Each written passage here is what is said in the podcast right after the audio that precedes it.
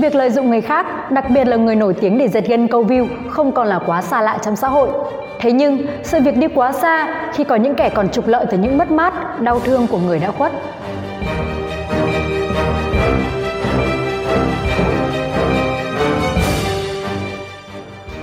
Việc nghệ sĩ trí tài đột ngột qua đời khiến công chúng không khỏi bàng hoàng, tiếc nuối.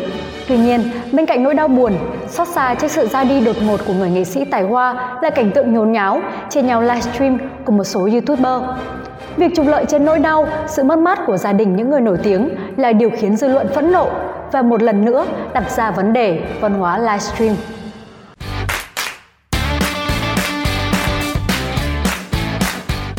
Ngày 19 tháng 12, thông tin nghệ sĩ trí tài qua đời do đột quỵ nhận được sự quan tâm của đông đảo người dân.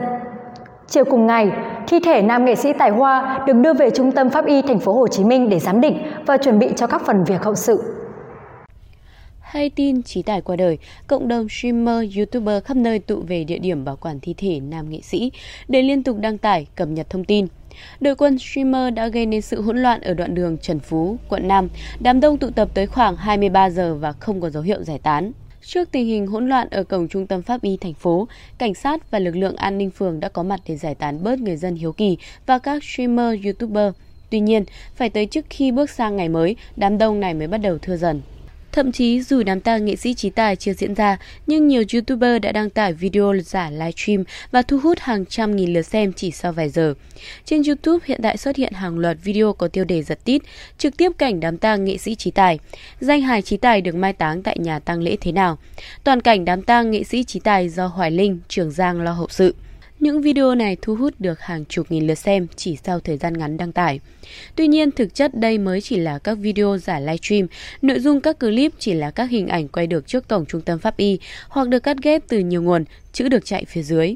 Để đánh lừa người xem, nhiều kênh còn sử dụng biểu tượng vòng tròn màu đỏ, tương tự logo trực tiếp của YouTube. Số khác chọn thiết kế ảnh mô tả, đại diện cho video với di ảnh và quan tài của nam danh hải.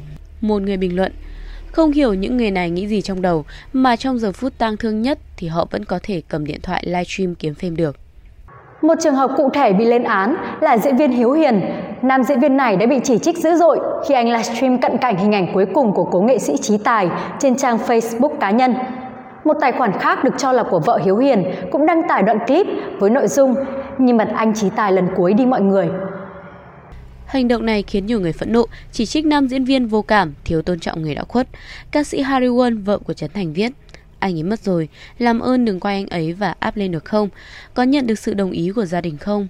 Có bao giờ nghĩ tới gia đình anh ấy xem clip đó và sẽ đau lòng như nào không? Chúng ta nên tôn trọng anh ấy, đi chào một cách lịch sự được không? Cùng chung bức xúc, ca sĩ Minh Quân nói, cũng là nghệ sĩ với nhau, lại còn là bậc tiền bối, tại sao lại nỡ quay clip, livestream? Sau khi bị chỉ trích, cả hai tài khoản trên đều đã xóa các bài đăng liên quan đến nghệ sĩ trí tài trên Facebook, đồng thời tài khoản Facebook của Hiếu Hiền đăng tải bài viết gửi lời xin lỗi đến mọi người. Hiếu Hiền giải thích, ban đầu anh chỉ chia sẻ trên mạng xã hội để những ai yêu thương trí tài biết và cầu nguyện cho anh ấy sớm siêu thoát, nhưng sự việc sau đó lại bị đẩy đi quá xa. Nam diễn viên sau đó đã bày tỏ lời xin lỗi về hành động thiếu suy nghĩ của mình trên trang Facebook cá nhân. Tuy nhiên, nhiều người vẫn cho rằng lời xin lỗi đó khó được chấp nhận. Việc lợi dụng đám tang của nghệ sĩ để livestream, quay clip là việc làm phản cảm, từng bị lên án ở các lễ tang trước đây.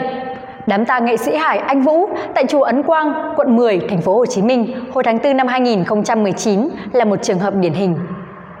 Hàng trăm YouTuber trở trực, lân lối gây phiền nhiễu đến không gian tâm linh, thậm chí còn tường thuật đám tang. Điều này khiến đám tang trở nên hỗn loạn, người chen lấn, kẻ xô đẩy, cùng với đó là những lời kêu gọi bình luận, chia sẻ của các YouTuber. Đội quân livestream tại đám tang anh Vũ có nhiều thành phần khác nhau. Bên cạnh một số người hiếu kỳ đến quay và phát livestream trên Facebook cá nhân, cũng có những YouTuber chuyên nghiệp với đầy đủ dụng cụ như gậy selfie, USB phát 4G, micro, tai nghe, pin sạc dự phòng. Cuối tháng 3 năm 2020, tại đám tang nghệ sĩ Mai Phương, tình trạng tương tự cũng đã xảy ra. Một số YouTuber đã trà trộn chụp ảnh, quay lén lễ khâm liệm, lễ viếng và lễ hỏa táng Mai Phương, rồi phát tán trên mạng xã hội mà không hề có sự chấp thuận của gia đình diễn viên. Họ làm vậy chỉ để câu view cho kênh YouTube của mình. Khi bị phát hiện, nhiều đồng nghiệp, bạn bè của Mai Phương đã phản ứng quyết liệt, đề nghị các tài khoản này gỡ các clip và hình ảnh xuống. Tuy nhiên, họ vẫn để chế độ công khai trên kênh YouTube của mình trong thời gian dài, sau đó mới chịu gỡ xuống trước áp lực của dư luận. Nhiều bạn đọc bức xúc khi hình ảnh đám tang của Mai Phương bị phát tán công khai. Có người bực bội bình luận dưới những clip này.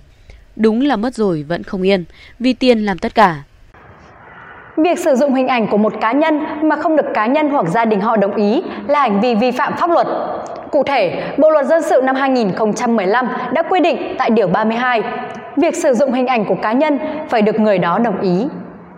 Ngoài ra, theo Điều 17 của Luật An ninh mạng về phòng chống gián điệp mạng, bảo vệ thông tin thuộc bí mật cá nhân, bí mật gia đình và đời sống riêng tư trên không gian mạng, thì hành vi xâm phạm bí mật cá nhân, bí mật gia đình và đời sống riêng tư trên không gian mạng trái quy định của pháp luật sẽ bị xử lý nghiêm. Theo quy định tại điểm G, khoản 3, điều 66 Nghị định 174-2013 NDCP, đối với việc đưa thông tin, hình ảnh trái phép lên mạng máy tính, có hành vi cung cấp, trao đổi, truyền đưa hoặc lưu trữ, sử dụng thông tin số nhằm đe dọa, quấy rối, xuyên tạc, vu khống, xúc phạm uy tín của tổ chức, danh dự nhân phẩm, uy tín của người khác sẽ có thể bị xử phạt hành chính từ 10 triệu đồng đến 20 triệu đồng. Nếu gây hậu quả nghiêm trọng có thể bị xử lý hình sự, tội đưa sử dụng trái phép thông tin mạng máy tính, mạng viễn thông, mạng internet với án tù cao nhất là 7 năm. Văn hóa dùng mạng xã hội và cách ứng xử trên mạng xã hội đã được nói đến nhiều lần. Nhưng việc xuất hiện các video phản cảm, livestream bất chấp tất cả vẫn thường xuyên diễn ra. Việc lợi dụng tan ra bối rối, trục lợi trên nỗi đau, sự mất mát của người khác thực sự là những hành động xấu xí, đáng bị lên án. Trước sự ra đi vô cùng thương tiếc của cố nghệ sĩ trí tài, chúng tôi vô cùng đau xót, xin chia buồn với gia đình cố nghệ sĩ. Còn bây giờ, xin cảm ơn quý vị đã quan tâm theo dõi. Xin kính chào và hẹn gặp lại.